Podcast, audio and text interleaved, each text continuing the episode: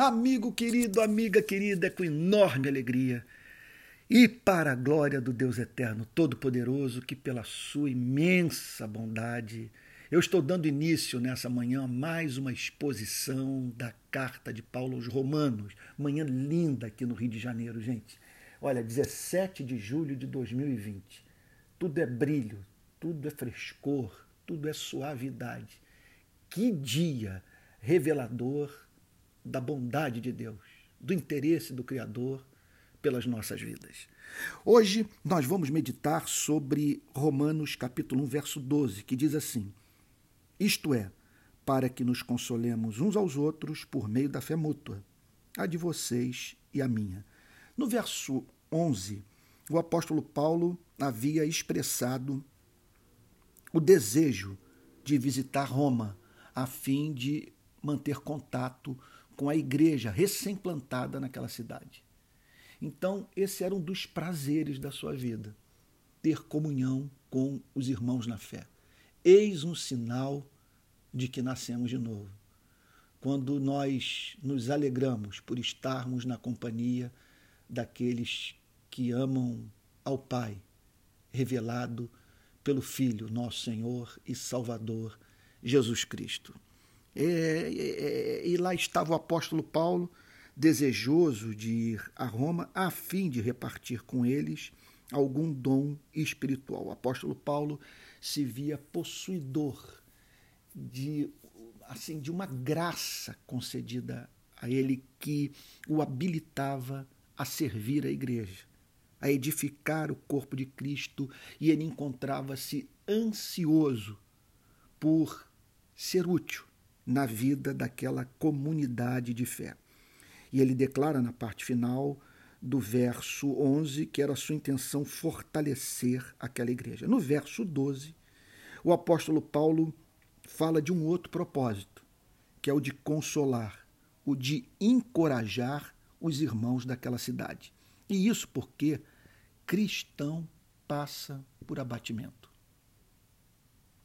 Esses dias eu recebi a mensagem de um amigo é, é, que havia acabado de enterrar sua mulher, que travou durante cinco anos é, uma batalha terrível contra um câncer que foi progressivamente minando sua saúde até ela parar num CTI em plena pandemia sem esse meu amigo poder visitá-la, estar ao seu lado no chamado leito de morte. Ele desabafou comigo dizendo que estava sendo difícil tocar a vida sem a alegria do seu coração, sem o amor da sua vida. E de fato ele era casado com uma mulher extraordinária. Eu me lembro de um outro amigo meu que também perdeu a esposa pela qual ele era apaixonado que disse a seguinte coisa para mim, Antônio, é, eu não sei como que o sol ousa nascer no mundo sem ela. Então, é, passamos por abatimento das mais diferentes naturezas. Olha para uma pandemia como essa. Essa mensagem está sendo gravada é, em plena crise humanitária, que o em plena crise humanitária, perdão, que o mundo está atravessando e uma crise que está atingindo os cristãos.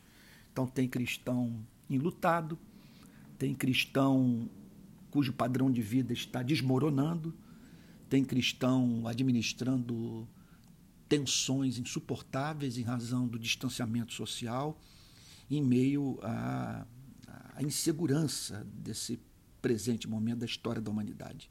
Então, os cristãos passam por abatimento, e, nesse sentido, a Bíblia reconhece, e, na verdade, é, reconhece porque é do interesse de Deus que estejamos preparados para viver, que viver é pedreira.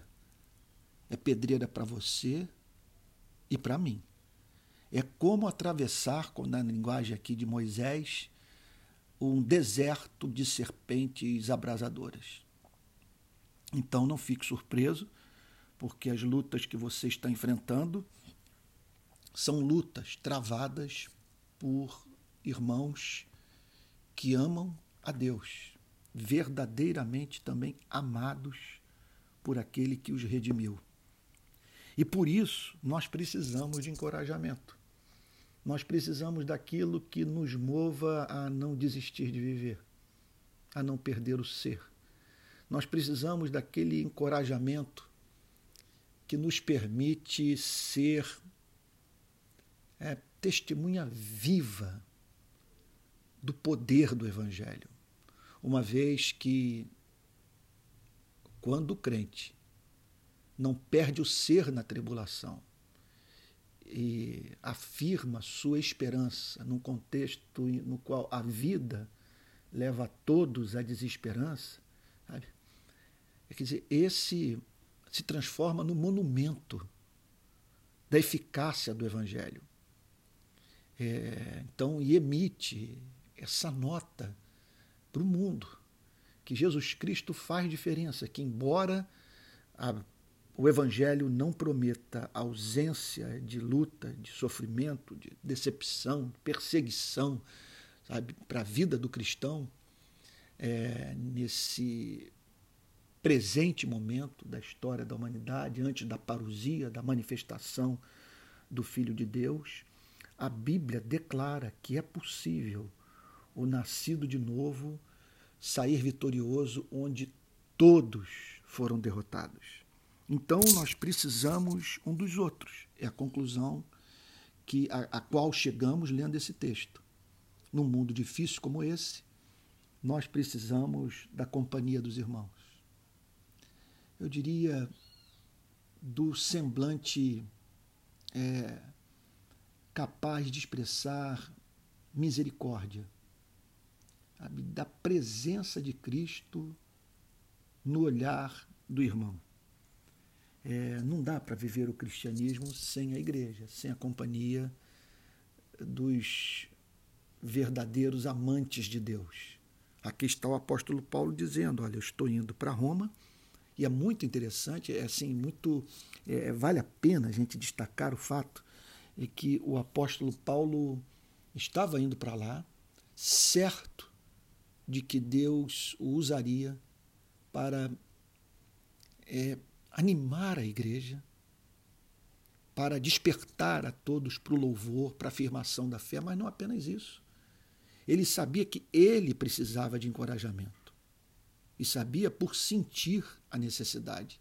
E estava indo para lá porque tinha absoluta certeza que, ao manter contato com aquela obra da graça na vida dos cristãos de Roma, ele seria encorajado também, que Deus haveria, de por meio daqueles testemunhos de conversão, aquelas histórias extraordinárias das manifestações do amor de Deus na capital do império, sabe, contato com gente real, cuja vida foi tangida pelo poder do Evangelho, que tudo aquilo encorajaria e renovaria suas forças. E, portanto, aqui nós aprendemos uma grande lição: a graça não nos desumaniza, não nos torna autônomos, a graça não, não, não nos fortalece, sabe, de, de uma tal extensão que possamos prescindir da companhia dos irmãos. Aliás, esse é o meio usado pela graça para o nosso fortalecimento. É a graça, portanto, que desperta irmãos e irmãos na fé para que eles, é, entre outras coisas, retirem da palavra de Deus aquela mensagem que se aplica à nossa necessidade de momento. Então, não abra mão desse recurso jamais, a comunhão com os irmãos. Agora, nós precisamos também entender que esse entorno comunitário da fé é um, é um entorno sofrido de irmãos que estão sofrendo perseguição, que, em razão do seu compromisso com o Evangelho e com a justiça, estão é, atravessando severas provas, é, sendo caluniados, com portas se fechando para eles, e são incontáveis as causas de, de sofrimento. É, em 38 anos de ministério, já vi servos estimados de Deus passarem pelas mais diferentes espécies de tribulação. Isso deveria, portanto, nos manter atentos para o fato de que tem gente precisando é, de ter suas lágrimas enxugadas através da sua e da minha vida. Nós precisamos estar atentos. e oferecendo nossa vida a Deus para que, por meio delas, os discípulos de Jesus Cristo, esse povo amado de Deus, a menina dos olhos do Criador, encontre no contato conosco aquele motivo renovado para viver. O apóstolo Paulo, em seguida, declara que aquela, aquela consolação seria ministrada mutuamente por meio da fé mútua. Ele diz: a de vocês e a minha. Então, veja só, com isso, é, o apóstolo ressalta o fato que há uma diferença entre o aconselhamento bíblico e as demais formas de aconselhamento. Há uma diferença entre a terapia cristã e a terapia não cristã. O apóstolo Paulo está falando aqui de um encorajamento que tinha como fundamento as Escrituras Sagradas, o Evangelho, a mensagem dos profetas e dos apóstolos, a mensagem do Antigo Testamento e aquela mensagem que estava ganhando corpo, que no decurso de alguns anos se transformaria é, num conjunto de verdades registradas é, num, num, livro que viria, portanto, a compor é, o, o, texto do Novo Testamento. E ali, então, o que o apóstolo Paulo está dizendo é isso, que, a, é, que, que aquele, aquele encorajamento seria um, um encorajamento baseado em pressupostos intelectuais, pressupostos teológicos, doutrinários, bíblicos. Com isso, vale a pena dizer que é, há coisas que só funcionam na igreja. Veja só, nesse sentido, nós temos duas humanidades. Porque, primeiro, aquela que prescinde dessa esperança para viver. Vamos assim dizer, toca a vida sem a luz da revelação. Para essa gente, a utilidade da igreja vai até um ponto. É, porque é, trata-se é, de gente refratária à espécie de consolação que tem o Evangelho como meio. Já há aqueles entre nós para os quais não há tratamento psicanalítico de jeito. Mas veja só, entenda no sentido que eu estou querendo dizer as coisas. É, eu diria que esse é o meu caso. Eu, eu, eu sou um problema sem solução para essas terapias existencialistas, é, relativistas, é, que, que não partem é, dessas verdades que nos são tão caras. O que, é que eu estou querendo dizer? É, os problemas com os quais eu me defronto na vida e para cuja realidade a palavra de Deus chamou a minha atenção, abrindo os meus olhos, vejam só, são problemas que eu só posso resolver dentro daquela dentro dessa dessa esfera, vamos assim dizer, é, cristã, dentro desse enquadramento intelectual que nos é fornecido pela palavra de Deus. Então, os tipos de problema, os, os, os tipos de problema é isso, né?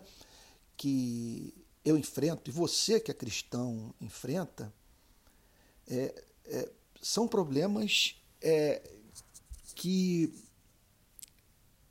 para cuja solução nós precisamos da luz do Evangelho. Porque o que, que aconteceu conosco? Qual é o seu, qual é o meu problema?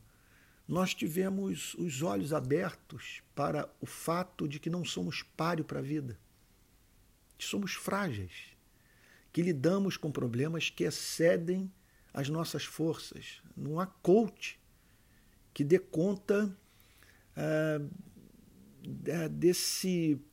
Como é que eu poderia dizer? Não há coach que dê conta desses fatos que nos foram apresentados pela razão. Nós queremos é, é, alguma coisa, alguma, quer dizer, nós, queremos, nós, nós carecemos de uma consolação transfinita, transtemporal, transsecular. Nós carecemos daquela consolação cujo fundamento é o ser de Deus, os seus atributos, as suas promessas, o seu amor, a sua misericórdia, a sua longanimidade, o seu Cristo. O seu Cristo. Então, quando uma pessoa procura o pastor para um aconselhamento, é, eu tenho para mim que a primeira preocupação do pastor, conselheiro, é procurar saber como que está a relação desse que o procura com Cristo. Porque quer dizer, quem procura o pastor pressupõe quer dizer, que está procurando um cristão. E o pastor também, ao ver alguém o procurar, deve se lembrar do fato de que sua vocação precípua é proclamar a verdade e oferecer aquela espécie de consolação que só a igreja pode comunicar ao mundo.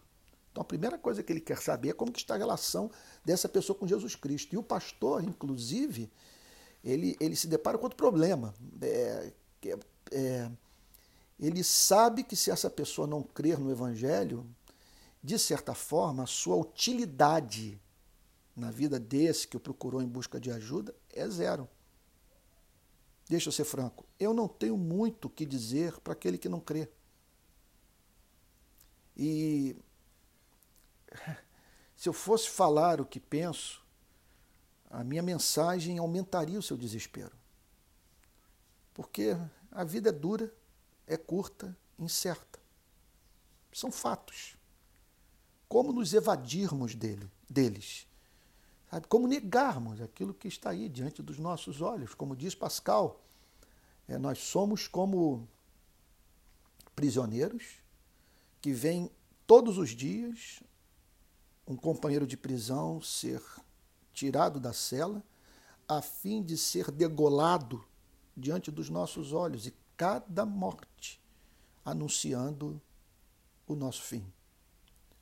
Então, o que eu vou dizer para essa pessoa é que ou ela crê que Deus é soberano e, na, e, e exerce esse governo soberano em amor, e que esse amor é meticuloso a ponto dele ter os cabelos da cabeça dos, teus, dos seus servos contados, ou então essa pessoa enlouquece de desespero. Então o apóstolo Paulo estava indo para Roma a fim de que ele e os romanos encontrassem uma, uma, uma espécie de consolação que é comunicada pelas escrituras sagradas. Ah, olha só o que, que ele diz: para que nos consolemos uns aos outros por meio da fé mútua. Então, é um aconselhamento com base na verdade. Os problemas são tratados à luz da revelação do amor de Deus em nosso Senhor e Salvador Jesus Cristo. Então, é uma espécie de consolamento, de, de, perdão, é uma espécie de aconselhamento ou de consolação, de encorajamento, que, ao lidar com o culpado, não tenta eliminar a culpa negando a responsabilidade humana, mas anunciar aquela graça que nos permite nos aproximarmos de Deus, e faço minhas as palavras de Lutero, confiando mais na misericórdia do Criador do que na nossa inocência. Ao falar sobre as ansiedades da vida referentes ao futuro, sabe? anunciar aquele que, na sua palavra, declara certamente bondade e misericórdia, Seguirão os meus servos todos os dias de suas vidas e eles habitarão na minha casa para todo sempre. Então, ao falar sobre o presente de lutas, é, tratá-lo à luz da gloriosa verdade que diz todas as coisas cooperam para o bem daqueles que amam a Deus, daqueles que foram chamados segundo o seu propósito. Ao tratar do tema da morte, levar todos a, a saberem que Jesus Cristo é a ressurreição e a vida. E todo aquele que nele crê, ainda que morra, viverá.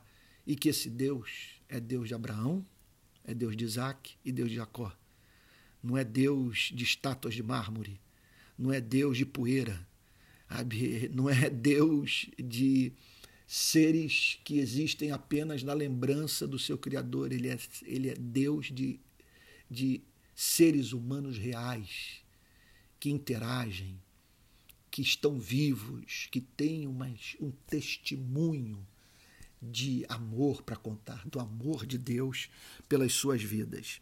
Então, vamos a algumas conclusões práticas com base nesse verso 2. É, número 1, um, nós temos que conhecer a nossa fé. Se queremos é, comunicar esse, esse, essa consolação cristã, nós precisamos conhecer a doutrina. Eu não me canso de, de mencionar nas minhas pregações é, o que Martin Lloyd Jones certa vez registrou num sermão seu. As pessoas, diz ele, é, na minha, nesses anos de ministério, é, que eu vi com mais problemas na vida foram justamente aquelas às quais faltava entendimento espiritual. Então você tem que conhecer a Bíblia, porque é uma consolação que nós só podemos conhecer é, é, é, ou experimentar mediante contato com a verdade. Outro ponto importante é saber aplicar a fé, conhecer a doutrina e aplicar a doutrina às tribulações da vida, de maneira que essa fé que nunca funciona no automático não apenas enxugue nossas lágrimas, mas nos coloque de pé, vestidos da nossa armadura completa, a fim de servirmos a Deus em espírito e em verdade. E por fim, precisamos saber que nós temos uma consolação que, olha, eu sei que eu estou ouvindo por centenas e tal, não sei durante quantos anos essa mensagem vai ficar aí no ar. Sabe? Espero em Deus que ela fique registrada na história é, e seja ouvida até mesmo depois da minha morte. Mas para cada tribulação de, nessa vida nós temos uma promessa de Deus. Não há, um, não há uma batalha que estejamos enfrentando sabe? Para a qual Deus não tenha, não é uma só batalha, para a qual Deus não tem uma promessa, numa lágrima que ele não possa enxugar. Então, é, essa é a maravilha da vida. Estar na igreja, de posse das Sagradas Escrituras e na companhia de irmãos amados, ministrar consolação e receber encorajamento.